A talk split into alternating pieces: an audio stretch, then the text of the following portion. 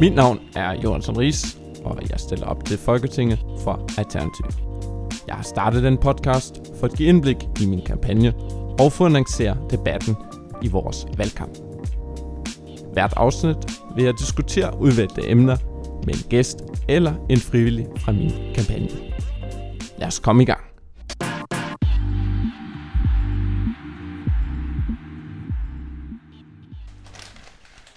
I dag har vi mandag den 8. april, og øh, jeg har den øh, næste podcast her, og øh, som gæster i dag har jeg klimagruppen Kaktus, og det er repræsenteret af Joachim Peter Tiste og Luna Stær Andersen. Velkommen til. Mange tak skal du have. Tak for det. Klimagruppen Kaktus. Nu øh, vi, vi talte lige inden. Uh, I uh, har været aktive nogle stykke tid, og nu er kommet I på Twitter, og det er der, hvor, hvor jeg uh, faktisk fandt jer. uh, jeg har ikke så mange følgere, så det, jeg ved ikke, om det var et heldigt tilfælde, men kunne I fortælle lidt mere om Kaktus? Ja. Jamen, øh, Kaktus, det er en klimagruppe, eller klimadebatgruppe, kalder vi det. Vi er en lille håndfuld øh, studerende, som alle sammen går op i klima- og miljøspørgsmål, og som mødes og diskuterer disse. Og i, øh, vi er egentlig også en, en god gruppe venner, og vi der altid har, har snakket om det her. Og på et tidspunkt, så var der nogen af os, der sagde, jamen, i stedet for bare at snakke om det, skal vi så ikke også rykke på det? Ja. Ja, og så tror jeg, at, øh, at en anden ting er, at vi er en CBS-gruppe venner, men vi har også interesseret os for en god omgang politik.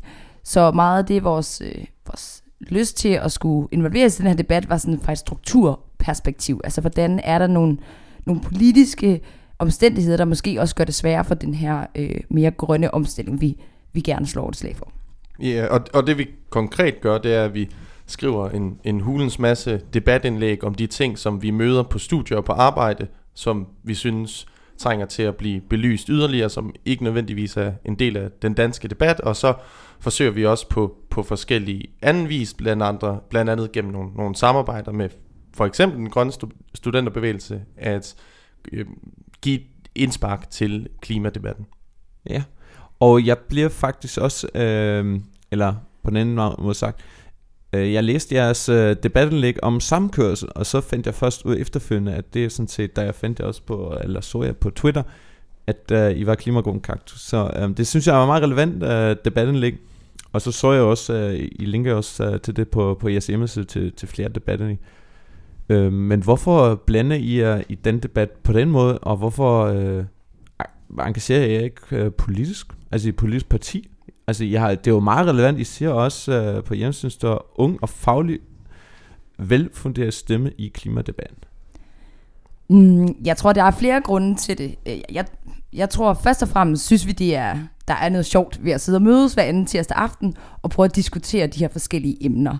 Øhm, uden at det behøves at skulle øh, linkes op til et politisk parti, men det mere er egentlig for miljø- og klimaspørgsmålet. Og så tror jeg, øh, ja det tror jeg faktisk er hoved, hovedgrunden. Ja, og så er der jo heldigvis, kan man sige, en masse unge aktivistiske øh, hvad hedder det, sjæle, der ja. engagerer sig allerede i klimadebatten debatten på forskellige vis. Og der er en altså med skolestrækken som det åbenlyse eksempel, utrolig mange unge, der gerne vil engagere sig, også politisk, og det er også noget, som er på langt de fleste ungdom, øh, ungdomspartiers dagsorden. Og vi synes, at der var et, et hul, der var, skal vi sige, ikke aktivistisk, men måske netop det faglige, det, det vi lærer på studiet, det som vi møder, de observationer vi gør, som ikke, som handler ikke kun om at sige, nu skal vi gøre noget, men også om, hvordan kan vi gøre det, eller hvad skal vi være opmærksomme på, når vi gør det. Så det er ligesom et forsøg på at tilføje noget, fordi vi tror på, at et krydspres fra alle forskellige sider kan være gavnligt i forhold til at sparke til den her dagsorden. Ja, okay. Ja. Og jeg, jeg, synes det, altså jeg synes det er rigtig godt, at I gør det også med den begrundelse, I lige kommet, fordi det er så utrolig vigtigt, at vi kigger på hele den der klimaproblematik og den globale opvarmning fra alt mulige sider. Så øhm, det, det synes jeg er rigtig godt. Nu øhm, har I også uh, taget en artikel med, øhm, og det, uh, den kommer fra Michael Schellenberger, Og øh, vi skal snakke lidt om vedvarende energi og atomkraft. Mm? Det øh, Ja. skal vi gøre lige om lidt. Ja. Øh, spændende emne. Inden det, så varmer vi lidt op med at øh, gennemgå dagens avis. Jeg har øh, Københavner-avisen øh, politikken med. og hvad har I med? Ja, vi har valgt at tage weekendavisen med. så den er, den er ikke fra i dag, men den er jo så fra, fra den 5. april, den er tre dage gammel. Ja, det er jo også en uges avis, ikke? Så det, Jo. den, er, den er godkendt. Jamen, det var, det var, det var heldigt. Det var Og, heldigt. og, den har vi ikke haft før. Altså det, er- jeg har også haft, øh, jeg tror det hedder Bryggeblad her også, en Nå. af mine gæster med. Ja, det er så Islands Brygges øh, No. bydelsblad. Så det er godt med, med weekendavisen. har I nogle overskrifter der, så hvor I tænkte, nå, det skal vi da lige uh, tage op. Altså hvis man skal tage det, der ikke er klimarelevant, men jeg synes er storpolitisk, er det jo, at pandaerne kom, som også var forsiden på Weekendavisen. Øhm, det er jo en, en stor historie for sig selv, og øh, en større diskussion omkring, hvilket øh, internationale relationer har Danmark lyst til at indgå i, og hvad det her betyder, at vi nu har fået pandaer for vores fremtidige samarbejde med Kina. Det synes jeg er ret spændende. Ja, jeg synes også, det, det er interessant, at vi faktisk nu begynder med at tale om vores relation til Kina. Altså, for et år eller to år siden, der er også, øh, man besluttede, at man nu skal have de der pandaer. Så jubler, man alle, øh, jubler alle over, over pandaer, ikke? Jo. Og nu øh, overvejer man også, hvilke forhold man egentlig vil have til Kina. Ja. Og jeg synes også, det er rigtigt, at man på EU-niveau nu diskuterer, hvilke forhold man vil have til Kina, og også øh, hvordan man, øh, ja, også i forhold til erhvervsliv og udvikling af nye teknologier, mm. hvordan man skal stille sig op øh, for eller imod, eller også i samarbejde med Kina. og infrastrukturudvikling. Ja. Så tror jeg også en anden øh, stor, eller en anden øh, artikel, der var på forsiden, det var med Alexandra Ocasio-Cortez, Alexandria Ocasio-Cortez fra øh, USA, Ja, som jo øh, er jo en, en ret godt symbol på den her bølge, jeg tror, der sker i mange forskellige lande, øh, specielt i, i mange EU-lande og også i USA, at de unge ligesom kommer frem på dagsordenen i en, øh, i en ret grøn bevægelse, men også i en, i en, i en venstrefløjsbevægelse. Øhm, og det er jo særligt kommet til udtryk med hendes øh, New Green Deal, som er taget et gammelt Roosevelt øh, ord, og så sat det i en ny ung kontekst. men, men det interessante med det jo også er, at øh, nu er jeg opvokset i Tyskland, og det er faktisk det grønne parti, der øh, gik til valg øh, med slogan New Green Deal. Øh, jeg kan ikke huske 2005, eller så, altså for mange år siden, hvor, øh, hvor man måske var for tidligt ud.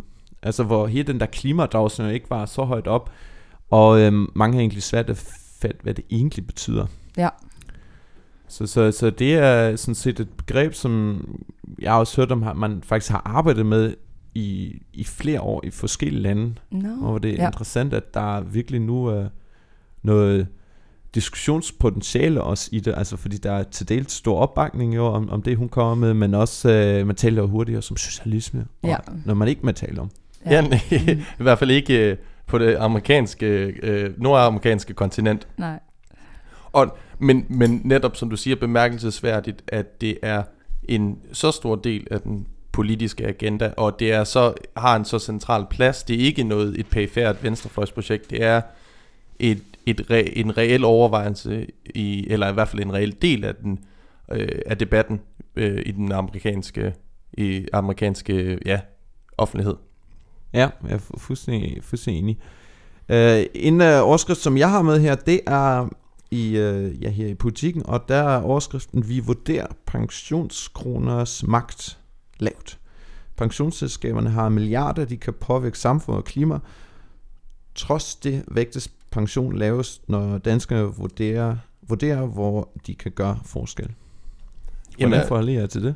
Jamen altså, pension er, tror jeg for mange, mig selv inklusive i hvert fald, noget man, noget man har, og noget der er. Det er sådan lidt taget for, for givet, det er noget, der, der kommer, og det er måske ikke noget, der virker særlig sexet eller særlig appellerende, og virker lidt tørt. Det er en finansiering, det er noget med Excel-ark, det er noget med tal.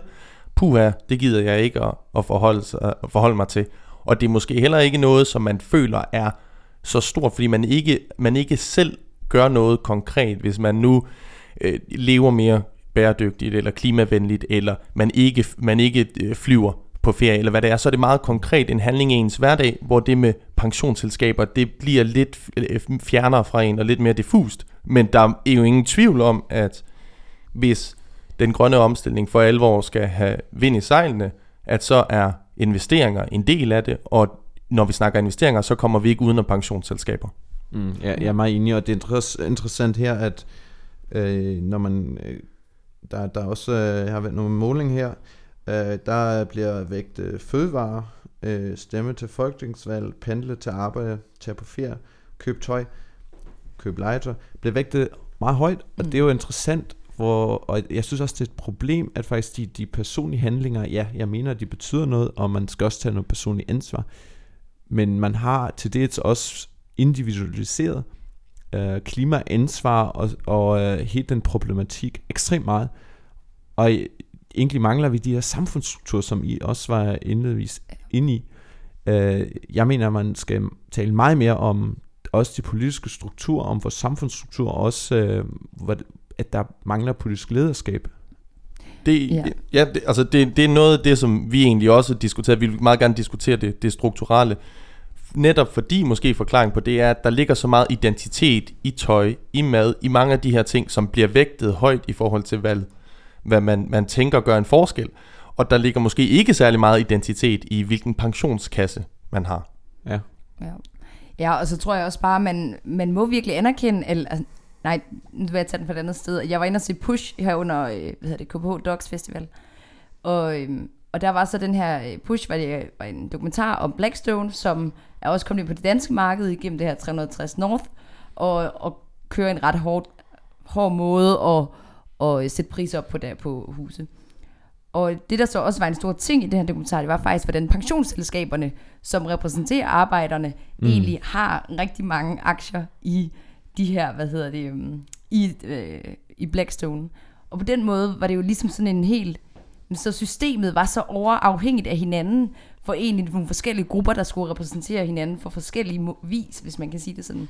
Og der tror jeg bare, det lidt gik op for mig, at pensionsselskaber har en vild stor rolle. Altså, de folk, de nu repræsenterer, har de også et ansvar for at, øh, at sikre, at, at de øh, i fremtiden øh, hvad kan man sige, taler også lidt deres sag, hvis man kan sige det sådan. Altså, arbejder- og pensionsselskaber skal ikke gå ind og være i Blackstone, for eksempel. Ja, Ja, jeg tror også, man skal diskutere det netop også. Uh, det er et relativt usekset emne, at vi er nødt til at diskutere noget mere. Også fordi det er, jeg synes, det, det er fuldstændig vanvittigt, at boliger bliver så høj grad brugt som spekulationsobjekt, hvor det egentlig handler om, at vi skal bo nogle steder. Uh, altså både sådan det med, med aktier og, og med boliger, i stedet for at også kigge på, hvilke investeringer giver egentlig en impact. Altså hvordan kan investeringer også bidrage til en hurtigere grøn omstilling. Mm, det, det er jo noget, der nødvendigvis må være på dagsordenen, hvis man snakker øh, klima og grøn omstilling. Jeg tror ikke, at, der, at pensionsselskaberne tænker, at de ikke nødvendigvis påtager eller varetager de, deres medlemmers interesse. Snart svært imod, så tror jeg, at der er mange, der føler et pres på at skaffe mm. et afkast. Mm. Ja. Fordi at det er det, også arbejder pensionsselskaber er sat i verden for i, i, i høj grad. Og når det er det, man er sat i verden fra, så, for, så er det også svært lige pludselig at, afvige fra det mål. Så det skal være en del af, af debatten, men vigtigt at holde sig for øje. Hvorfor er det, at der er det her fokus på afkast i første omgang? Ja, og der vil jo netop også igen være de strukturelle øh, problemer, fordi pensionsselskaber er til dels også forpligtet til at investere i det, fordi der er noget afkast i det. Mm. Lige præcis. Så øh, det er et interessant emne, men vi skal gå lidt mere i dybden nu, og øh, med et emne, der hedder vedvarende energi, eller atomkraft, eller begge dele, eller ingen delene. lige præcis. Så det øh, kigger vi lige på nu. Ja. Why Renewables Can't Save the Planet. Michael Schellenberger har skrevet et debatindlæg, eller artikel i uh, Quillette, tror jeg, man udtaler det. Ja, jeg ved ikke. jeg synes, det er et godt bud. Her 27. februar 2019. Og øh, han øh, mener sådan set, at vi skal have mere fokus på atomkraft. Øh, hvorfor har I taget artiklen med? Jeg vil sige, at personligt så er atomkraft, det har altid været noget, som ens fysiklærer synes var en god idé, og det var ligesom det, når man vokser op som, som ung i Danmark, så har det altid været ude på sidelinjen. Det har faktisk ikke engang været på spillebanen. Det har ikke været en del af debatten. Det har været helt klart, at det ikke har været en reel mulighed. Så faldt jeg over den her TED-talk, som øh, den selv samme Michael Schellenberger holdte, og prøvede at google og undersøge, hvad han var for en størrelse, og faldt over den her artikel. Og der gennemgår han mere eller mindre øh, alle, u, øh, alle øh, ulemperne ved vedvarende energi. Og grunden til, at det gør så stort indtryk at læse en artikel, det er fordi, at han er en indad miljøforkæmper, som har kæmpet for at øh, øge investeringerne, øge øh, det, hvad hedder det, det, den kaliforniske andel af energi fra vedvarende energikilder. Og han er så vendt efter at have arbejdet for det her projekt i, i, øh, i mange, mange år, gennem hele sin, øh, hele sin øh, ja, tilværelse voksne karriere. Og, og derfor har vi taget den med, fordi det er måske vigtigt at tage atomkraft derude fra bænken, helt ude fra uden for spillebanen, og så tage den med ind igen i vores diskussion om, hvad pokker vi skal gøre. Ja, og hvad mener I selv om atomkraft? Altså jeg vil sige, jeg har været, øhm, jeg har været ret modstander af atomkraft igennem, ja, indtil jeg læste artiklen, tror jeg næsten. Øhm, jeg begyndte at høre om, at atomkraft kunne være en løsning øh, i forhold til klimaforandringer. Og jeg tror bare, jeg havde sådan en instinktivt øh, opposition mod de her affaldsstoffer, der, eller affald, der er igennem i, i atomkraft. Men når jeg så også læser artiklen, så ryster det jo også lidt min forestilling omkring, øh, hvad hedder det, um, renewables, som han, ham, som han snakker om, og også igen adressere de problemer, som man jo også godt lidt har vidst omkring, øh, hvad hedder det, øh, solceller, hvad, hvad med det affald, og deres levetid, og batterier, og de ressourcer, du bruger på det, og de miner, du, altså, så det, jeg tror, han, han sætter det jo, han gør det i hvert fald meget tydeligt, at, at der er sjældent en rigtig god løsning, når man skal prøve at kæmpe klimaforandringer. Ja, det, altså på vej hen, der, eller inden, der mødtes vi jo for, for at diskutere det her, for lige at sige, hvor står vi egentlig? Og jeg, jeg er ikke sikker på, at vi kom frem til, Nej, til, til, til en fast position, fordi at vi både var uenige, men vi var også usikre. Fordi ja. vi netop altid har været haft en forestilling om, at atomkraft er ikke noget, vi skal i Danmark. Det er ikke en løsning. Men her, når man, når han lister alle argumenter for, og alle argumenter mod vedvarende energi, så rykker det i hvert fald ved ens udgangspunkt, det må jeg sige. Ja, det, det tror jeg. Jeg tror også, det har rykket ved mit udgangspunkt. Jeg blev mere åben, men jeg er heller ikke der, hvor jeg siger, ja, lad os, øh, lad os starte det i morgen. Altså jeg kan jo melde ud, hvad, hvad jeg synes, altså jeg er slet ikke støtter af atomkraft, og øh, den artikel har heller ikke overbevist mig om. Nej. Og øh, jeg synes, det, der tror jeg, vi får en god diskussion her. Altså det, det som jeg synes øh, mangler fuldstændig i øh, hendes perspektiv, det er jo, at han øh, ikke tager i betragtning, øh, hvordan vores energiforbrug skal udvikle sig. Altså lige nu øh, er vores økonomiske vækst ikke også bundet med højere energiforbrug. Og hvis vi har den antagelse og skal bygge flere og flere vindmøller, øh, også altså i Danmark, hvis vores energiforbrug stiger, vi ser det også for eksempel med de datacentre, der kommer, øh, så, så tror jeg også, vi får en udfordring øh, generelt øh, med at, øh, skaffe øh, nok energi med bare solceller og øh, vindmøller. Men der, hvor, hvor jeg øh, sådan set mangler det perspektiv, er, hvor meget kan vi egentlig reducere vores energiforbrug? Mm. Og det, synes jeg, at vi skal have meget mere fokus på. Altså både energieffektivisering, men også spørge os, om, om vi har brug for al den energiforbrug. Og det er sådan set også det, som Alternativ går ind for at have et spørgsmål om de strukturelle ændringer, vi skal lave, hvor vi netop skal også spørge os selv om det forbrug, vi har i dag, om det er det, der er nødvendigt for at have et godt liv. Og det er den diskussion, sådan set, jeg vil også gerne, gerne tage op. Det, det er bare inde på Ja, ja altså jeg, jeg synes, først og fremmest er det vigtigt at sige, at jeg synes ikke nødvendigvis det ene udelukker det andet. Det er rigtigt, at her har han et meget pragmatisk perspektiv, hvis vi skal kalde det det, eller han an, har en, en, en underliggende antagelse om en form for status quo, eller i hvert fald et meget, meget højt energiforbrug. Men hvis vi ser på den globale udvikling, hvis vi, hvis vi ser på, hvordan det ser ud i forhold til de lande, der, hvor der er det største øh, klimabelastning, hvis vi også ser på vores forbrug, måler dansk øh, klimabelastning i Danmark, målt i forbrug per indbygger, eller klimaaftrykket af det, så er, det, så er det rigtigt, at der er en bevidsthed, og vi, vi er ved at rykke os, men der var ikke noget, der tyder på, og jeg synes heller ikke, der er noget, der gør, at vi skal tro på, at sådan en sådan omstilling i forhold til mængden energiforbruget, som det vil kræve at imødekomme klimaforandringerne, vil kunne klare det alene, eller se ud til at komme i, i, i en nær fremtid. Og det er jo netop noget, der er blevet understreget af, af i, i PCC, den seneste rapport, at konkret eller markant handling hurtigt nu er vigtig. Så derfor at sige, det er rigtigt, at der er et spørgsmål om vedvarende vækst. Er det bæredygtigt? Er det ikke? Hvordan skal væksten se ud? Skal vi have den i første omgang? Men så er der en anden del, der hedder, hvad, hvordan reducerer vi CO2-aftrykket med det samme? Mm. Men der synes jeg, altså netop når du taler om hastigheden, det synes jeg er et, endnu et argument ikke sættes på atomkraft, fordi det tager jo mindst 10 år, muligvis også 20 år at bygge de der atomkraftværker. Altså vi ser det nu med det atomkraftværk i, uh, i England, som, uh, som har været undervejs i 10 år, og de ved ikke, hvor, hvor mange år mere der går. Uh, det andet atomkraftværk, der bliver bygget lige nu i, øh, i Europa, står i Finland, der tror jeg også, de har bygget øh, på i, i 20 år. Så øh, vi netop har jo ikke de 20 år. Mindst for at, for at øh, knække kurven. Jeg tror, jeg tror faktisk, det for mig, der var, der var sådan lidt, det der i hvert fald fik mig til bare sådan at ryste lidt min egen holdning og forståelse for sådan vedvarende energi, det er også, vi har også et stort problem i vedvarende energi i form af, hvad er det, vi skal gøre med alt det her affald. Altså bare for sådan, den, jeg tror mere, artiklen var belyst også de problemer, der også er rigtig meget med, med vedvarende energi, som vi også er meget nødt til at adressere, men som man heller ikke helt tør at adressere, når man snakker, eller når man egentlig ønsker, at der skal være en grønnere omstilling. For det kan godt ligne lidt, det er selv at skyde sig selv i foden. Og det synes jeg, vi ser ret meget, øh, eller det ser vi måske manglen på det.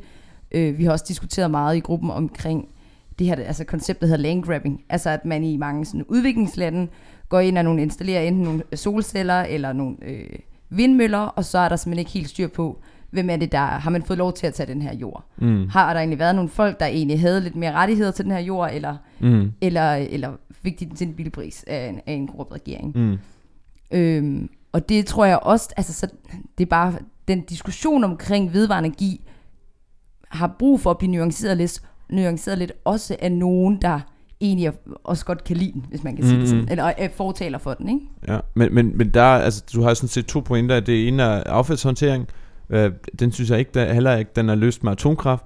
Um, og det andet med landgrabbing, meget relevant spørgsmål, men der igen, uh, man uh, koncentrerer sådan set også med atomkraft uh, en energikilde på meget få hænder, uh, hvor man jo netop også i uh, landene i syd skal kigge på, når man udvikler eller, eller bygger vedvarende energi op, at det fordeles på, på ja. flere hænder og med ejerskab. Altså helt det der demokratiske spørgsmål er meget relevant, og mm. det er mm. også et, et dansk kontekst, hvor man kunne se, at der hvor man giver medejerskab til dem i nærheden, så stiger opbakningen til, til, til vindmøllerne bare sådan eksponentielt. Ja. Ikke?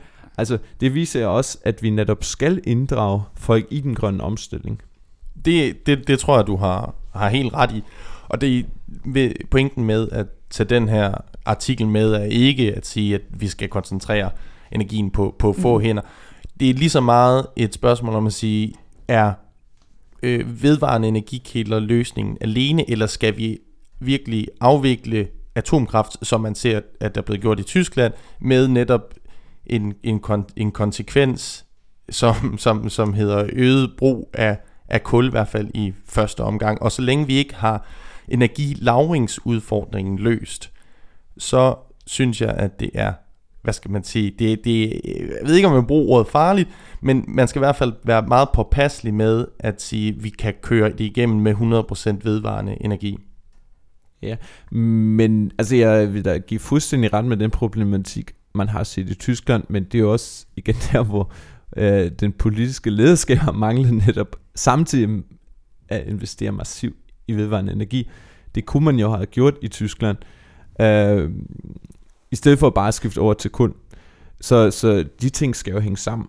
Og, øh, og det synes jeg også, vi, vi har gjort det bedre øh, i Danmark, og i, i Danmark diskuterer vi også øh, læringsmuligheder, øh, altså både med, med print, med metan, øh, men jo også, øh, at man øh, kan bruge øh, visse former for biomasse som, som form for, for mellemlager. øh, eller bruge, bruge vandkraft fra Norge. Ikke? Så, så på den måde øh, er vi jo ikke øh, helt... Øh,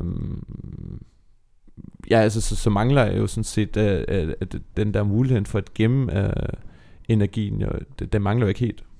Altså, det er jo det er rigtigt, at, at man så kan trække på, øh, som du siger, vandkraften fra Norge, øh, eller, eller øh, som vi har øh, gjort i, i Danmark på, på fossile brændsler andre steder fra. Det var meget interessant, en forsiden af information i dag viste, hvordan at øh, CO2-aftrykket i, i Danmark var blevet 5, øh, jeg tror 5 milliarder ton højere end prognosen fra sidste år havde øh, fremskrivning, basisfremskrivningen havde, øh, ja, havde regnet med.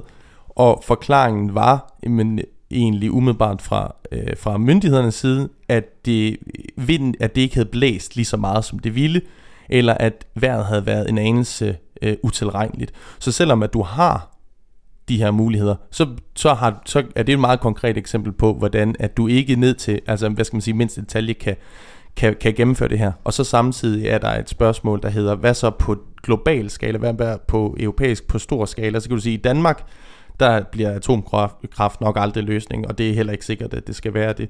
Men på global plan eller europæisk plan, skal 100% vindkraft så være løsningen, eller 100% vedvarende energi. Og spørgsmålet er måske ikke, skal det være atomkraft eller vedvarende energi, men måske skal det være atomkraft eller fossile brændsler.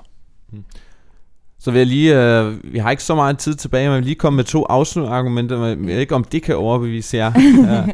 Jeg er så heller ikke overbevist øh, for en atomkraft, at sige. øhm, men det, øh, som øh, Miljøorganisationen Vedvarende Energi har kigget på, det er den energimæssige tilbagebetalingstid regnet i CO2-udslip på forskellige teknologier, hvor øh, den ligger for vindmøller, afhængig om det er land eller vindmøller, på 4,5 til 7,4 måneder, for solceller på halvanden øh, til 2,5 år, og på atomkraft på 9 år. Især fordi øh, cementproduktion er så energikrævende. Okay. det, det, så det, det betyder også, at øh, man ikke øh, nødvendigvis øh, med, med atomkraft har den quick fix. Og det andet i, i artiklen bliver det også øh, argumenteret, at øh, øh, strøm fra atomkraft er så billig, øh, og, og den bruger man som set også Frankrig som eksempel. Men jeg synes bare ikke, det argument holder, for det er jo, det er jo øh, 30 år gamle atomkraftværker, som er afskrevet. Ja. Og øh, jeg tror, øh, i England har man lige øh, for nogle år siden genforhandlet øh, en garantipris for den strøm, der skal komme fra det der nye atomkraftværk, øh, fordi det ellers øh, simpelthen ikke være rentabel. Og den ligger langt højere end øh, det, vi i Danmark øh, producerer øh, vind- eller, eller solstrøm. Altså, jeg, jeg, de to argumenter synes jeg, det sidste er den bedste.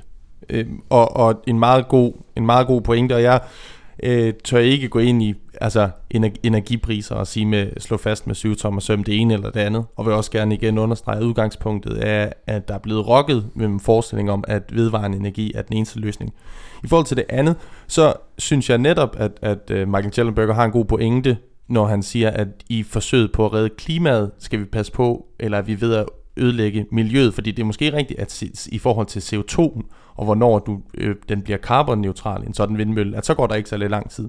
Men hvis vi ser på de øh, ressourcer, der skal ind, og det throughput, som der er, fra trækket på naturressourcer, mm. ind gennem økonomien, og så tilbage igen som, som affald, og minedriften i den forbindelse, så, så, er, så er, som du som fremhævede før, affaldsproblematikken meget konkret. Så er det rigtigt, at den ikke nødvendigvis er løst med atomkraften. Der argumenterer han jo så fra, at den, eller argumenterer han jo så for, at den er overdrevet. Og det, det er igen et spørgsmål, som øh, jeg tror, at man måske skal hive fat i en, i en fysiker eller ja, bi- ja. biolog for, for, for at gøre sig klar. Men jeg synes i hvert fald, at det er værd at tage til efterretning, at en indet miljøforkæmper, der har kæmpet for vedvarende energikilder i så mange år, siger, eller er blevet vendt gennem sit arbejde, gennem sin kamp for vedvarende energi.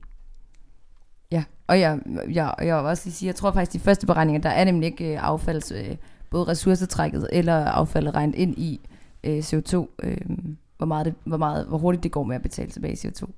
Men det var lige en, en kommentar. Og den anden ting, jeg tror også, at det vi egentlig også synes er lidt, jeg synes er interessant, det er, er det noget, vi skal have ind i den danske debat? Er mm. atomkraft noget, der skal ind i den danske mm. debat? Mm. Og det tror jeg bare, man nogle gange er nødt til lige at sådan øh, kaste lidt bolden op og se, den vej, vi faktisk er i gang med at gå, er det den vej, vi skal fortsætte med. Mm. Og det stop, tror jeg, enhver, øh, både sådan en, der er interesseret i den offentlige debat, og interesseret i nogle forskellige temaer, Mm. altid bør gøre. Øhm, Ja, det Ja. synes jeg er en enorm god pointe, fordi det kan godt være, at der efter meget frem og tilbage, at man så siger, okay, vi har alligevel de stærkeste argumenter for vedvarende energi, men det der med kategorisk at, at udelukke en, en løsning, eller en mulighed i hvert fald, som der er miljøforkæmper, der påpeger, kan være god, det, det er, øh, ja, det, kan, det, det synes jeg bliver unuanceret. Men nu har vi jo så selvfølgelig taget den i dag, så, så det er et skridt på vejen. Ja, og, og i mig, jeg må også sige, jeg har ikke overbevist mig.